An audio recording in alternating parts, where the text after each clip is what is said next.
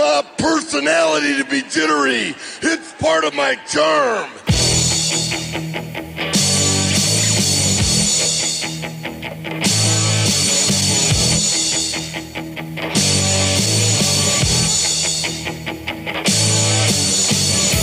Wrestling fans, Are you ready?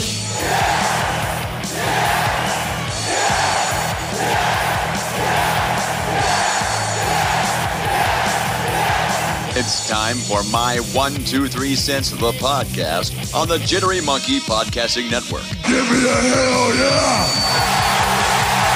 Now, here's your host, The man is also a very long, dear personal friend of mine. The guy have a name? Yes, he has a name.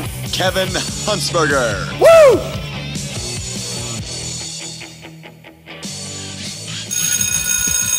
It's time for school, but you're not going to be saved by this bell. Established in 2016, Stride Pro Wrestling trainers have put their years of experience to help train the next generation of professional wrestlers. Nearly a dozen students have graduated and are now making a name for themselves, not only here at Stride Pro Wrestling, but beyond. Our athletes aren't locked into any long term contracts. So if you want to train, use your head and contact Stride Pro Wrestling today. It's training you'll flip for.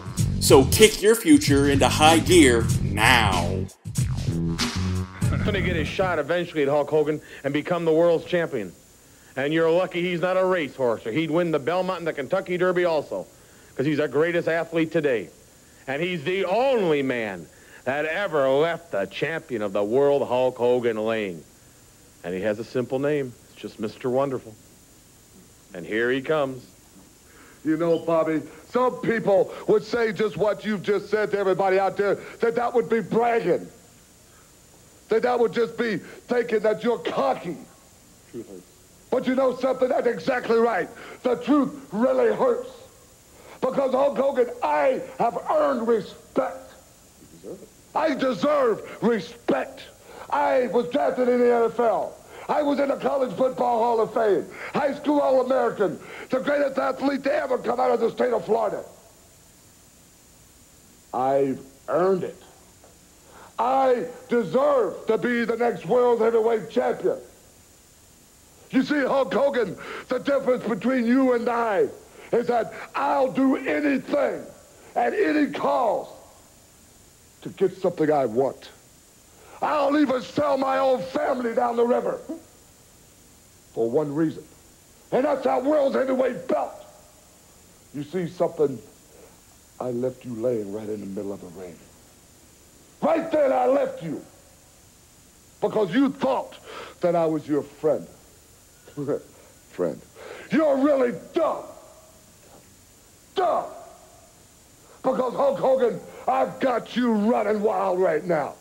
You're on the razor's edge, the point of no return. Sooner or later, Hogan, you're going to have to be man enough to sign your name to a contract.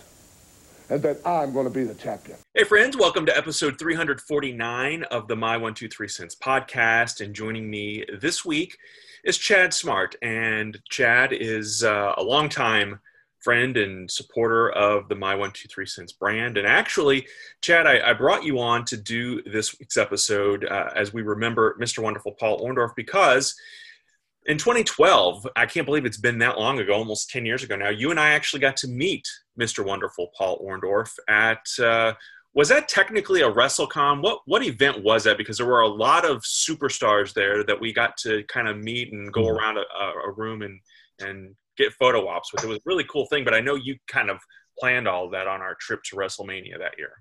Uh, yeah, I believe it was a WrestleCon, and I, I'm, I'm a little confused because I thought this was supposed to be Movie Mania, and are you telling me I watched all six Marine movies for nothing?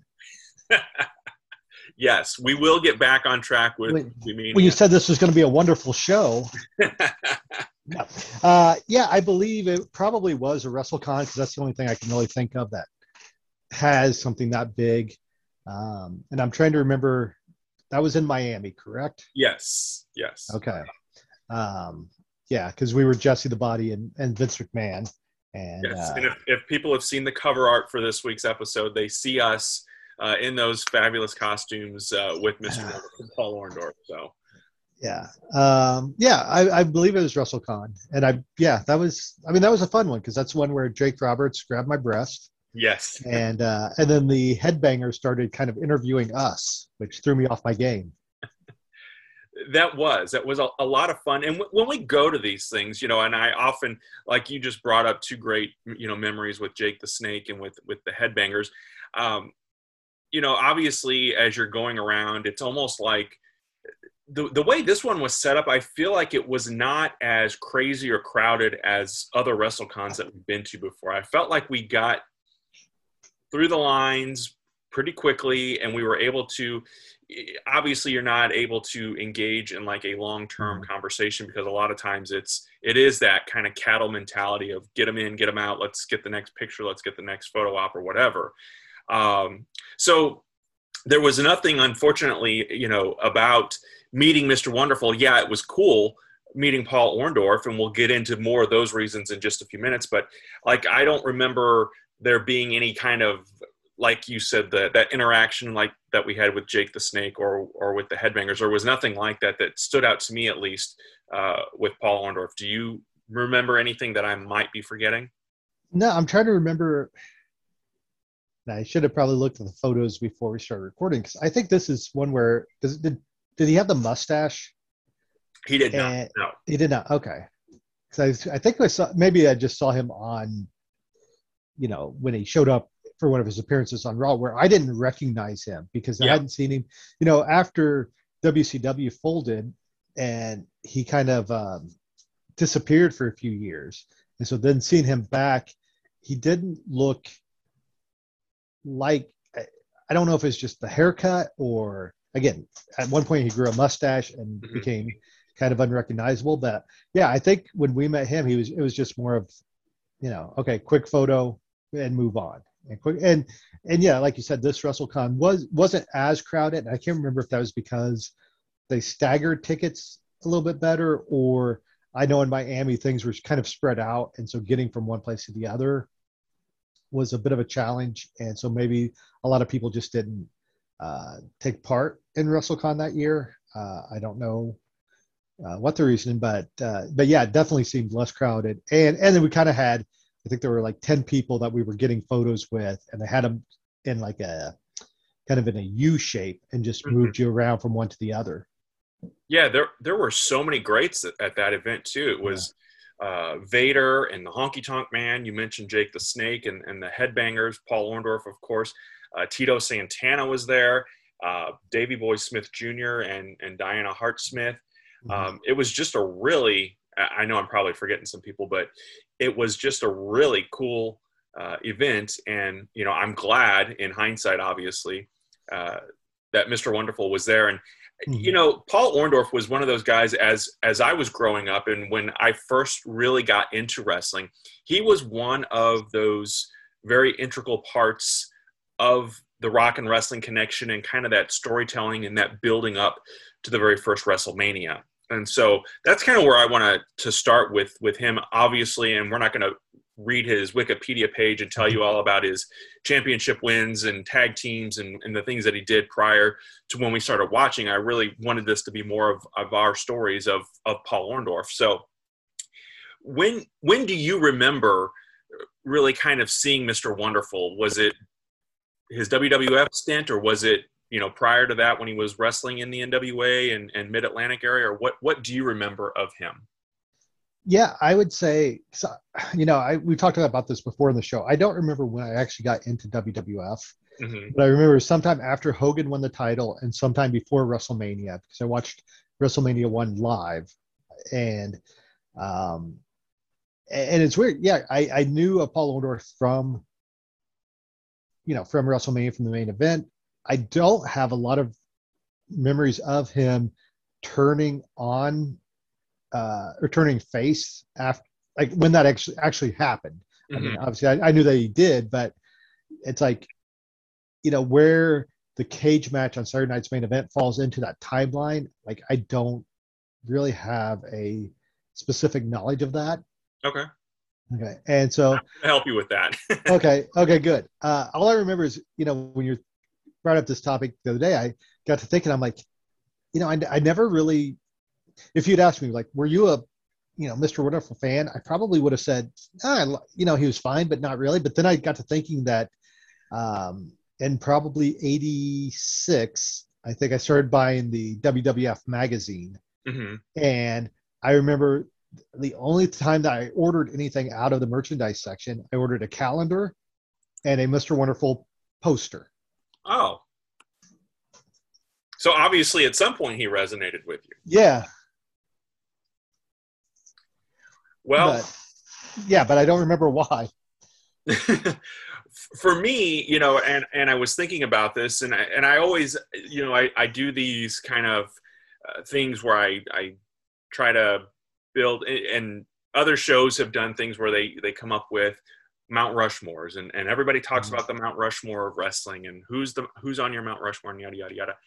And I was thinking about it earlier, and when it comes to Hulk Hogan and his first run in the WWF, you know, that 83 to 93 run, uh, you know, his his greatest opponents, I, I, almost feel like I have Paul Orndorff on that Mount Rushmore. Um, Hmm.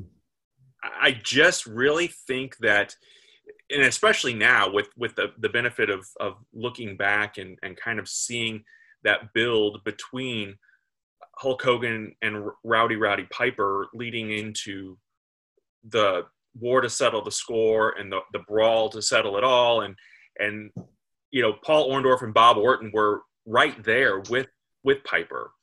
And while I don't think Paul Orndorff had the personality that Piper had at that time, I feel like once we got to WrestleMania, the match went down, and it was, you know, I, I feel like that ending at the main event with Bob Orton coming down off the top rope with the cast and hitting Orndorff and Hogan getting the pin. I feel like that was all the vehicle then to turn Paul Orndorff into a face, even though it didn't happen immediately we did see it over the next couple of weeks, and then on Saturday night's main event, and then he's full fledged babyface, and, and Hogan and Orndorff are kind of off to the races as as this new good guy tag team, and and obviously Mr. T wasn't there uh, year round, so Paul Orndorff kind of made that substitute. I I felt like for for Mr. T until, and it was the summer of '86, so about a, a solid year later. Uh, that Paul Orndorff, and I can still remember. I don't know why. Again, this is the way, weird way that my brain works, but uh, it was the summer before I was going into the uh, eighth grade, and we were having a family cookout at our house. And I remember Superstars of Wrestling came on at 11 o'clock on Sunday mornings on KPLR channel 11, and I can remember watching that. And my parents were getting the house ready for this cookout that family were, were coming over for. And i can remember fearing that i was going to miss this tag team match because it was a big tag team match for for uh, sunday morning wrestling it was hulk hogan and paul orndorff against king kong bundy and big john studd i mean that was a huge match and i remember the ending and and how Paul Orndorff, you know, comes to save Hulk Hogan and he's helping him up, and then as he does, he clotheslines him and then he pile drives him and he turns heel. And I was devastated because I was a Hulkamaniac. Mr. Wonderful was my second favorite. I mean, they were, you know, I, I loved those guys. And then when he did that, I remember being distraught the rest of the day for for this family cookout. So uh, that for some reason that memory just really resonates with me. But then as Orndorff becomes a bad guy again and goes back to Bobby Heenan and and then you know I hit that phase where I outgrew Hulkamania, and by you know that summer when Orndorff was wrestling him and we went to the Kiel in St. Louis and and saw. Uh, the main event was Paul Orndorff versus Hulk Hogan, and some lady actually tried to get into the ring that night, and they pulled her out. And this was at the end of the match when Hulk Hogan was posing. Of course, Hogan wins, and uh, Hogan stopped the, the security guards and let her get into the ring with him, and she hugged him and stuff. So uh, that really all you know, 35 years ago, it, it stuck with me, and and so I think that the stories that Hogan and Orndorff were able to tell together just really resonated very well for me. Uh, I'm going to go back a little bit, just uh, for those listening who may not know, and I want to make sure I know as well. When when Orndorff left the Heenan family after because he was with he. Well, was he with Heenan at WrestleMania one? I don't remember. Technically, he was in the Heenan family, but I don't remember Hmm. Bobby Heenan being At WrestleMania, yeah, ringside. WrestleMania. But I remember on Tuesday Night Titans, Uh-huh. Heenan saying something and Orndorff getting mad, like like they had this plan, and and that's to, in my memory, that's when the turn to face kind of took its next progression. Hmm. Uh, I don't know if you remember that at all, or I don't. having Mandela effect, but Yeah. so, like, Pa- Paul Orndorff fired Bobby Heenan on on Tuesday Night Titans. yes, Yeah, that that I could totally see that you know because you know for younger fans who are listening to this show, they don't remember the days before Raw Mhm. where it was far and few between where you were you know you had your Tuesday Night Titans. I don't even know that. Um, I, I guess uh, what was the other the syndicated show that aired on Monday nights on USA? uh, well, primetime wrestling was Yeah. on Monday nights. Yeah, but you know you weren't getting fresh quote unquote fresh wrestling it was all Right. stuff from the the the syndicated show or the um you know the TV tapings, yeah, the syndicated tapings, and then the or house shows, major house shows like Madison Square Garden, Boston Garden, yeah Philly Spectrum. So so you obviously then remember that and and and you know that turn. And i just thought you know i thought at the time you know again this is 1985 going into 1986 roddy piper is still you know the number one antagonist on the wwf side. And and hogan you know he and hogan are are still having their words. But hogan back in those days you know like in today's wwe or you know you have a Drew McIntyre, Bobby Lashley feud that lasts for weeks, months, whatever the case may be, and they are each other's primary opponents. Although they have kind of peppered in some guys with Lashley here lately that I've enjoyed that, but you know, back then on Saturday night's main event, it might be Hulk Hogan and Nikolai Volkov. And then, you know, Hogan may team up with Andre the Giant. You know, it was, I don't know, it was just a different way, I guess, of telling the stories and you didn't have the pressure i guess of having weekly episodic television and you know all of all of this other stuff. It was all driving to the uh, live events and the house shows and, and being able to go like i said when i went and saw hulk hogan and paul orndorff in the summer of 86 i mean that night was still like one of those i believe there was also a king of the ring tournament that night that harley race won and it was just those kinds of events that really i guess because they were so far and few between they're easier for me to remember and that's why we can recall those early days of our Right. fandom versus trying to remember what happened even last week at hell in a cell or uh, or money in the bank it wasn't Money even in the Bank. cell so Yeah, yeah, definitely. I think when when you get so many matches matchups in a row, like we've gotten with Drew and Bobby Lashley this year, it's like hard to remember which one happened at which point and which Mhm. time and what happened at that match. And yeah, so I think WWE really needs to, uh, you know, this I I would hope, and kind of getting off topic here, but with a return to live events, like wish they would have used this past year to kind of uh, refocus their storytelling and Mhm. and kind of shake things up a bit. But no i agree like it's going to happen. And, and since you brought up live events, and you know, we're talking about the the the one specific one from when I was a kid, when Mhm. uh, it was Hogan and Orndorff.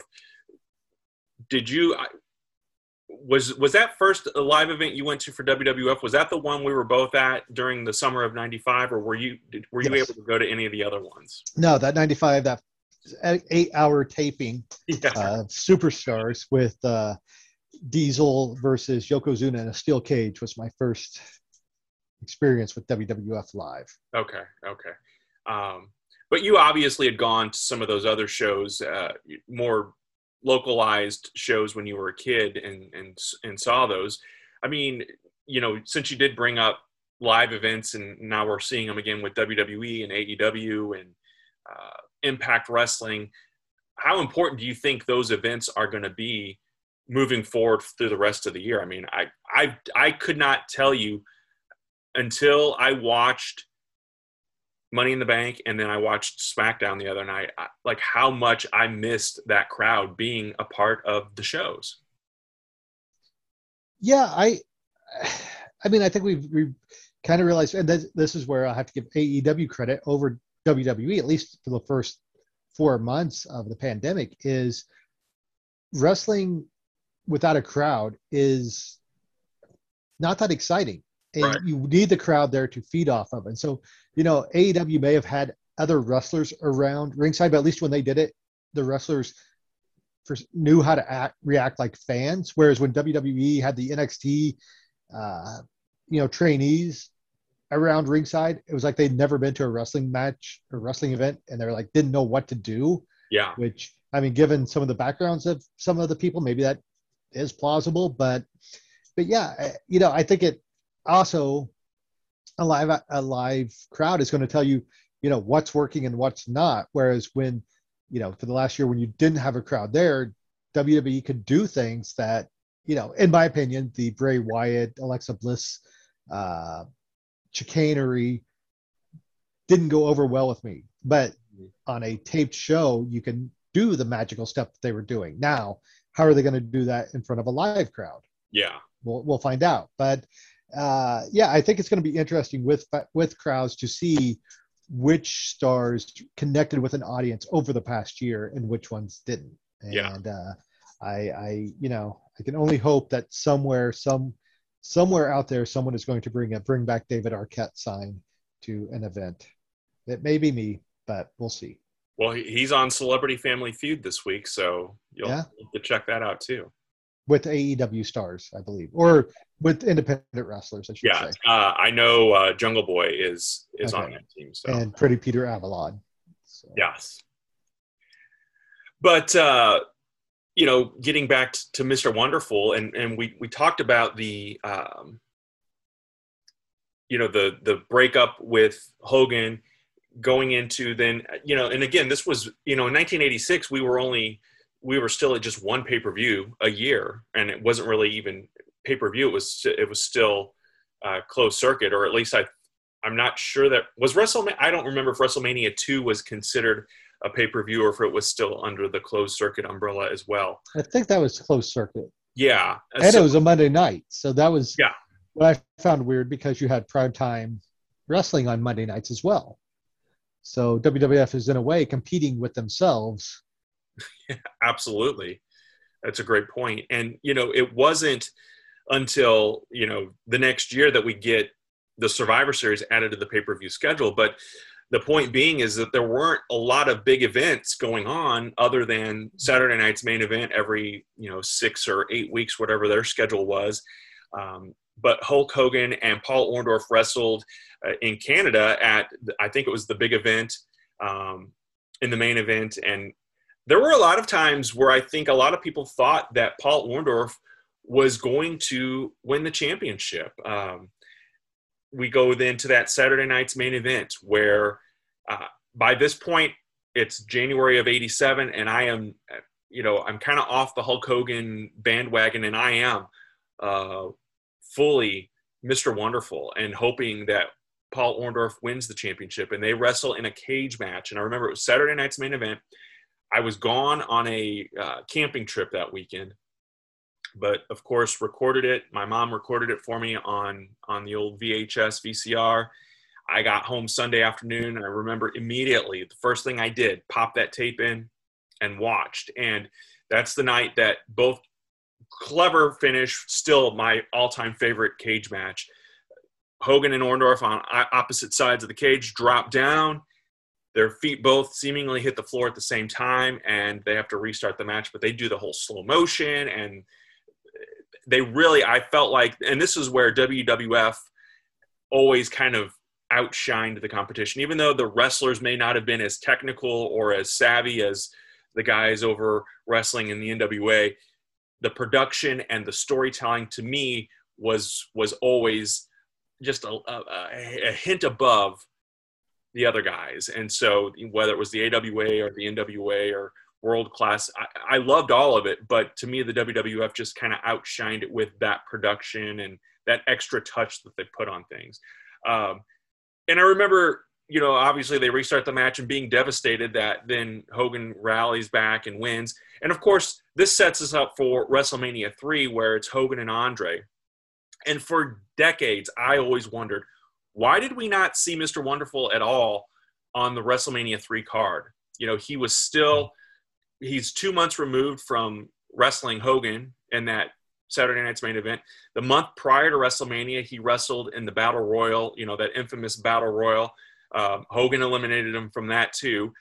But then you don't see him at all on the card. And it come to find out, Paul Orndorff was the backup plan in case Andre couldn't wrestle or decided that he wasn't going to wrestle and, and put Hulk Hogan over. I never realized that until a few years ago. I believe Paul Orndorff himself mentioned that on a podcast uh, with Ric Flair. So uh, I, I, I was, you know, always dumbfounded as to why one of the biggest guys in the company wasn't a part of the, the biggest show uh, up to that point of all time. Yeah, I, you got me. Uh, I I don't know. Uh, maybe, and again, my, my memory is so bad of you know knowing what was actually going on at that time. Like I don't know, you know, where would you fit him into the show? Right. Well, and I mean, yeah, he was. I mean, the whole point of him not being on the show was in case you know, 20 minutes before Andre was supposed to go out, he got that made the decision not to go. I like. I, it's my understanding that Orndorff was there, ready to go, just in case, mm-hmm. because they could have probably still carried on that storyline because it was such a great story between the between Hogan and Orndorff, and Orndorff came so close. You know, to me, there were times where it felt like he was closer to winning it than than Roddy Piper ever got uh-huh. to it, and I think that Piper was definitely, you know, one of those guys who again, Hogan, we were used to Hogan kind of getting in there and, and taking on Andre or you know Big John Studd, Kamala, King Kong Bundy, Nikolai Volkov, those guys that were bigger than him. But when he got in there with guys like Orndorff and and Piper and even Bob Orton, to me those were great matches as well because you got to see all sides of Hogan, but you also got to see these guys who uh, maybe weren't as big as Hogan, but they definitely took him to the limit. Did what? Do you have any? Do you remember that cage match on Saturday Night's main event, or did you see any of that stuff? Do you remember any of that? Oh yeah, I remember that because uh, unlike you, I think my Hulkamania days ended about ten minutes after WrestleMania one went off the air, uh, and I was uh, not a Hulkamaniac again until the early days of the NWO and I was very upset. I was like, "No, Orndorff landed first. Look at the tape. Look, you know." Yeah. Um, I also did not realize probably that that show was taped, and was really impressed with how well they both seemed to land at the same time. Yeah. So uh, yeah, I may have been young and stupid at that time, um, but uh, you, you know, I think you know, and this is looking back at at the way things were versus how things are now. I think had wrestling been in the 80s the way it is today, I think Paul Orndorff probably would have been about a three or four time champion. Yeah. Um, but like we said, you know, back in those days, you had Hogan hold the title for four years, which, uh, you know, may have been a good thing and maybe added some legitimacy to the title. But, uh, but you look at how many guys probably should have had a run with the belt, even if it was for, you know, six months. But yeah, I mean, obviously, much different time. And I mean, even if you go a generation before that, with Bruno Sammartino and Pedro Morales and Bob Backlund, I mean, those guys were champs for four, five, six, seven, eight years in uh-huh. some cases without ever losing it. But I feel like also you didn't have the grind. And I'm not saying that, you know, today's wrestlers have it rougher or tougher than anyone mm. else. It's it, it is a very demanding job for anyone who does it, no matter what decade or generation that they come from. But um, I definitely feel like Paul Orndorff was one of those guys who I, I, would have loved, you know, even though his time in WWF was very brief, you know, we're talking like, I think late 83 to uh, right around late 87 when he wrestles at uh, the Survivor Series. He's on Hulk, you know, and and kind of out of nowhere, he turns face again during that summer when Rick Rude comes in uh, Rick Rude's a part of the Heenan family, and there's jealousy and whatnot, and and so Orndorff turns face again and he wrestles on Hulk Hogan's team at, at Survivor Series, which was a little awkward, but um, you know, it wasn't long after that then that he's gone, and we don't see him for a bit, and he, he resurfaces in WCW. Uh, was part of Sting's squad when when Sting was wrestling Ric Flair for the championship at Great American Bash 1990, and uh, and then he kind of disappeared again and and came back and uh, had a decent run. I mean, I always thought he always had good runs, but never uh, other than you know a, a brief stint as as TV champion, and then uh, I believe he and Paul Roma were tag team champions for a minute. Um, I always you know wondered or wished that that he would have had a little bit more in his WWF run. But even though I think he's probably most remembered and most noted for that, even though he had probably more success in terms of championships, uh, during his WCW days. What do you remember much of his WCW run? Yeah, I remember, you know, the pretty wonderful team. And, uh, you know, that's when the fans would chant Paula at him, which I don't remember that much from the WWF days. And then, I mean, who can forget when, uh, except that I'm going to forget the guy's name. I want to say Gary Spivey. Gary Spivey showed up to when when Orndorff was on kind of a losing streak and losing uh, faith in himself. And Gary Spivey showed up to, uh, you know, hand Paul Amir and tell him that you're good enough. You're something else. And doggone it, people like you. um, but yeah, which again is just like uh, to anybody not from that uh, era who looks back on it now probably thinks it's like a bad fever dream. Yeah. Because I don't know why they brought in Gary Spivey. I don't know why Gary Spivey is a person who I know exists in this world. Uh, but yeah, that was just a another thing. And I believe, you know, Pretty Wonderful, I think had like a, by my memory, a two year feud with um, Stars and Stripes, Marcus Bagwell and the Patriot. Yeah. Um, or at least it, you know it could have been like two weeks and it seemed like two years i don't know yeah yeah um so yeah uh, you know and then i remember in the later days of um of wcw when orndorff was kind of like the mentor to the some of the new blood guys and and he was in a match you know i can't remember if it was on nitro or it was on a pay-per-view and that's where he got the stinger not from sting but when he got dropped on his head and lost feeling in his arm. And I think that yeah.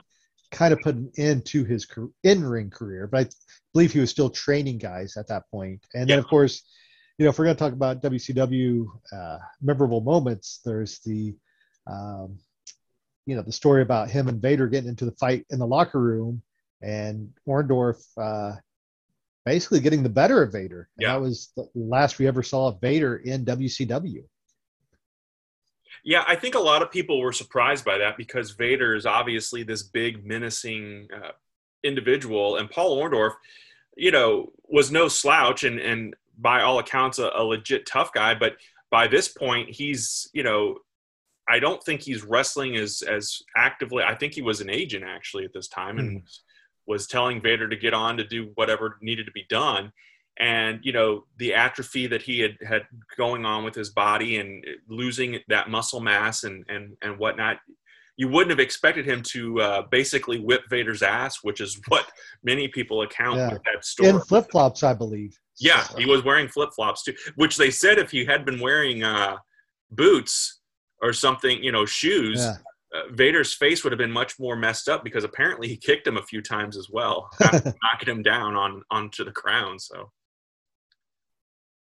but yeah, I just I feel like he was a, one of those characters who, um, a, a, significant part of of my childhood, and and and and here's here's a, a Paul Orndorff story that uh, I had obviously collected the LJN characters, the toys when I was a kid, and I had a couple of the Bend-Em ones, and one of them was Paul Orndorff. And for some reason, I don't know why I was doing this, but I had a pocket knife out and I was messing around with my Paul Orndorff figure.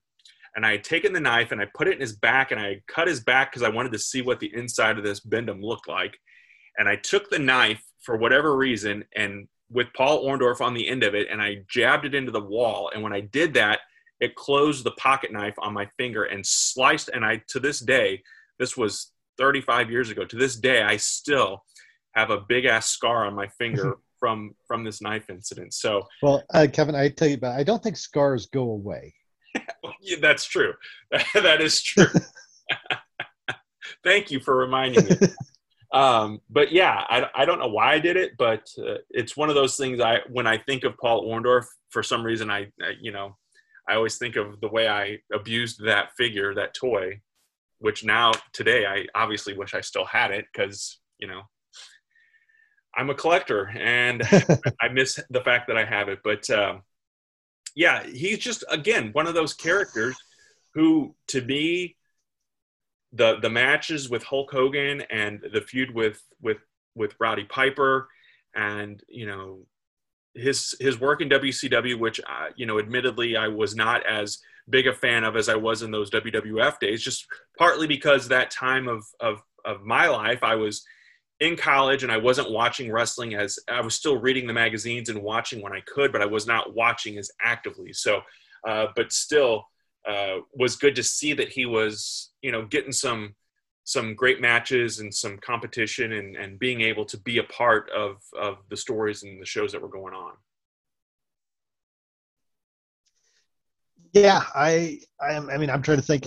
Like I said, I think other last thing that I can recall with Orndorff is just that uh, that match in WCW that ended his career, and then he kind of vanished. And yeah, until he until he got into the Hall of Fame, uh, the WWF Hall of Fame, which you know, when he went in with the class, I believe they did pretty much all of WrestleMania one. Yeah. At the time, and that one wasn't open to the fans. They didn't televise it, and I don't know if it's been released on DVD, if it's on one of the collections that I have in storage somewhere, but uh, I don't know if it's on Peacock. Probably yeah. not, and even if it is, you probably can't watch it anyway. Yeah. Um, but yeah, you know, and then like you said, we saw him in Miami, and I believe he showed up uh, in a backstage segment at that WrestleMania. Um, but yeah, other than that, you you know, he just kind of you know stayed out of the spotlight for the most yeah. part. Yeah, he did. He did, and and you know, obviously he fell ill, and just a few weeks ago there were uh, a lot of concerns over his health and and whatnot, and then uh, as this show drops two weeks to the day uh, that we received word that that Mr. Wonderful had passed away. And you know, I again, I, I, as we get older and and we're seeing, you know, the men and women that we grew up watching, whether it was in movies or TV shows or or in the wrestling ring, listening to their music and stuff. You know, we're we're kids of the '70s and '80s, and and those that we uh, admired and, and and watched are are leaving us, and it's it sucks and it's sad and it's you know, but it's part of that whole uh, circle of life, as they say. But um, you know, to me, Paul Orndorff is is one of those guys. I I feel like was uh, kind of underappreciated while he was still with us, and that's why I, I thought back, and, and that's why this show is is is you know it could have been last week's episode, and I I had a different show already ready to go, and so I I wanted to reach out to you and and, and do a little stroll down memory lane and, and talk about uh, Mr. Wonderful.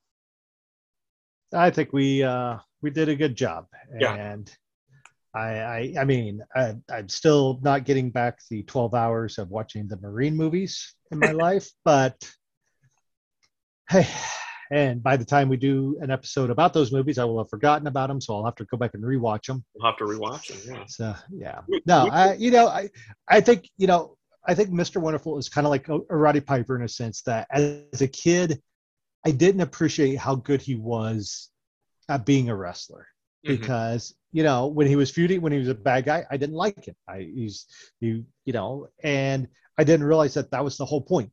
And right. By me not liking him, meant that he was doing a good job. Yes. I, um, so it's and I, I am thankful, you know, we can make all the jokes about Peacock that we want, and Lord knows I've made several, uh, especially just for the name Peacock, which I understand is NBC's mascot, but come on now, you know, people aren't calling it Peacock, right? They're simply calling it the cock, but, um, but it's good that WWF WWE is at least having their content available to watch somewhere. So fans today can go back and, you know, see these these former stars and see uh, what wrestling is like and see how boring it must be compared to now. Because, uh, but at the same time, you know, there's a special place for jobbers, and I think they need to make a comeback and jobber matches especially. Um, although I still don't watch AEW Dark or Elevation, so maybe I'm a hypocrite. Maybe I should shut up. But being able to go back and at least see the memorable moments of of guys' careers is a good. Yeah. Well, and and before I let you go, since you since you mentioned uh, AEW and memorable moments from guys' careers, there's been a lot of uh, speculation and talk over the last week or so about Daniel Bryan and CM Punk both heading to AEW. Do you think? Uh, I guess I haven't seen anything official from those wrestlers or from AEW. It's all the dirt sheets and stuff putting stuff out. I assume they are going to debut at some point. But what are your thoughts on on these two um, big time? You know, I think they get a lot of big time love from the from the internet wrestling community. Yeah. What are your thoughts on Punk and Bryan, or I guess it would be Bryan Danielson, um, showing up? Um, yeah, you know, it's interesting because I've I kind of been off the grid for the last week, and so I have not been on wrestling news sites, and I kind of enjoyed it. Mm-hmm. And I'm like, you know what? Maybe I need to go back and pre be you know pre 1995 when the internet didn't exist and just watch wrestling as a fan Yeah. and see if I can be surprised. The the unfortunate thing is I do watch like some recap videos on YouTube Uh huh. and and uh, they're with what WhatCulture uh, wrestling. I watch the ups and downs that they do for for the shows, and unfortunately, they also do other videos, um, you know, that they put out, and and the titles of the video will be like major spoiler stuff, like CM Uh-oh. Punk sign, you know, Yeah. signing with AEW or whatever, and I'm like. Yeah. you know, why do we have to put spoilers in? And I, I know it's to get the click, but just put like major wrestling star headed to AEW or, Yeah. you know, be more.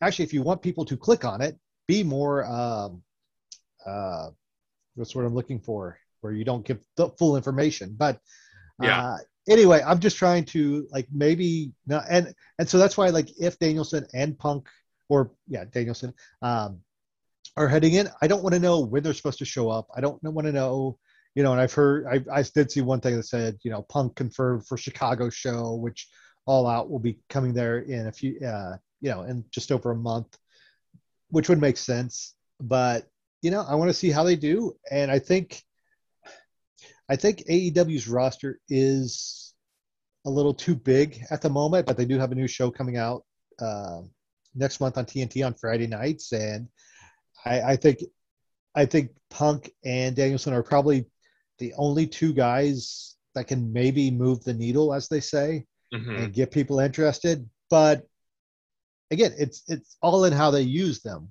And you know, you look at a guy like Miro, who when he showed up, it was kind of underwhelming the way that they used him for the first four or five months. But now Miro is is in a good place. Um, so I think I think I, I think I have better faith in Tony Khan uh, booking those two guys uh, effectively more so than say if Kenny Omega and the Young Bucks went to. WWE. Yeah. That's Uh, yeah, that, that's a very fair point. That's a very fair point. Yeah, but you know, I'm also kind of intrigued by what's going on with Impact Wrestling with uh, Jay White showing up, and are there, are we getting a Bullet Club versus the Elite type feud? I I don't know, and um, I just I I think the main thing is bring back the surprise, bring and, and not being a surprise like every show has to have a debut. You know, like Right. as as we record this, the previous Dynamite, you had Chavo Guerrero showing up. You had uh, uh, there was someone else who um, was uh, Nick Gage showing up, and I don't think you need to do that every week. But if you can make it uh, impactful, no pun intended, then I have no problem with the guy showing up. And I, you know, I would be curious to see what they can do. And you know, CM Punk hasn't wrestled in six, seven years. So right, you know, what type of shape will he be in? And you know, and will the crowd be into him for like you know that first week or two, but then cool on them depending on what they do? Um, I again, I, I'm not signing the paychecks. I'm not paying the bills. So if if AEW wants to bring in every single person who's been under on TV in the last three years, it doesn't affect me. Um, right. So I say, I say, you know, AEW is the only show that I watch currently on a weekly basis. I like what they're doing, and uh, yeah, I hope they can continue that. But at, at some point, there's going to be some lulls because you just can't hit a high every time out. So, right. And I know that first serious lull will probably be the first show that I go to. All right, Chad. Well, as uh, always, I appreciate your insight and uh, appreciate your thoughts on uh, the late great Mr. Wonderful Paul Orndorff. Anything else you want to add before we wrap up uh, this week's episode? Uh, no, I just you know over on the Positive Cynicism Podcast Network.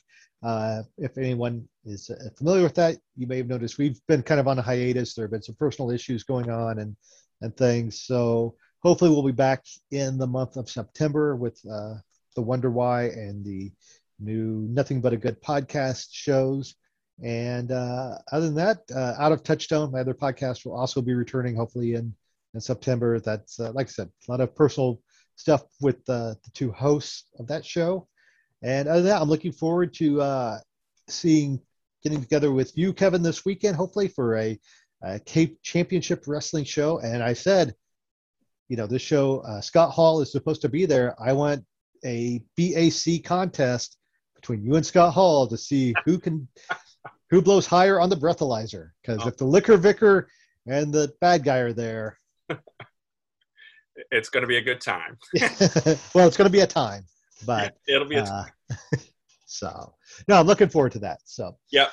Yep, and hopefully, yeah, and we'll probably, in all likelihood, uh, record something next week as well, whether it's a movie mania or something else. Uh, we'll have another episode for you coming up next Monday. But in the meantime, friends, thank you so much for listening and have a great week. This is a production of the Jittery Monkey Podcast Network. For more jittery shenanigans, go to jitterymonkey.com.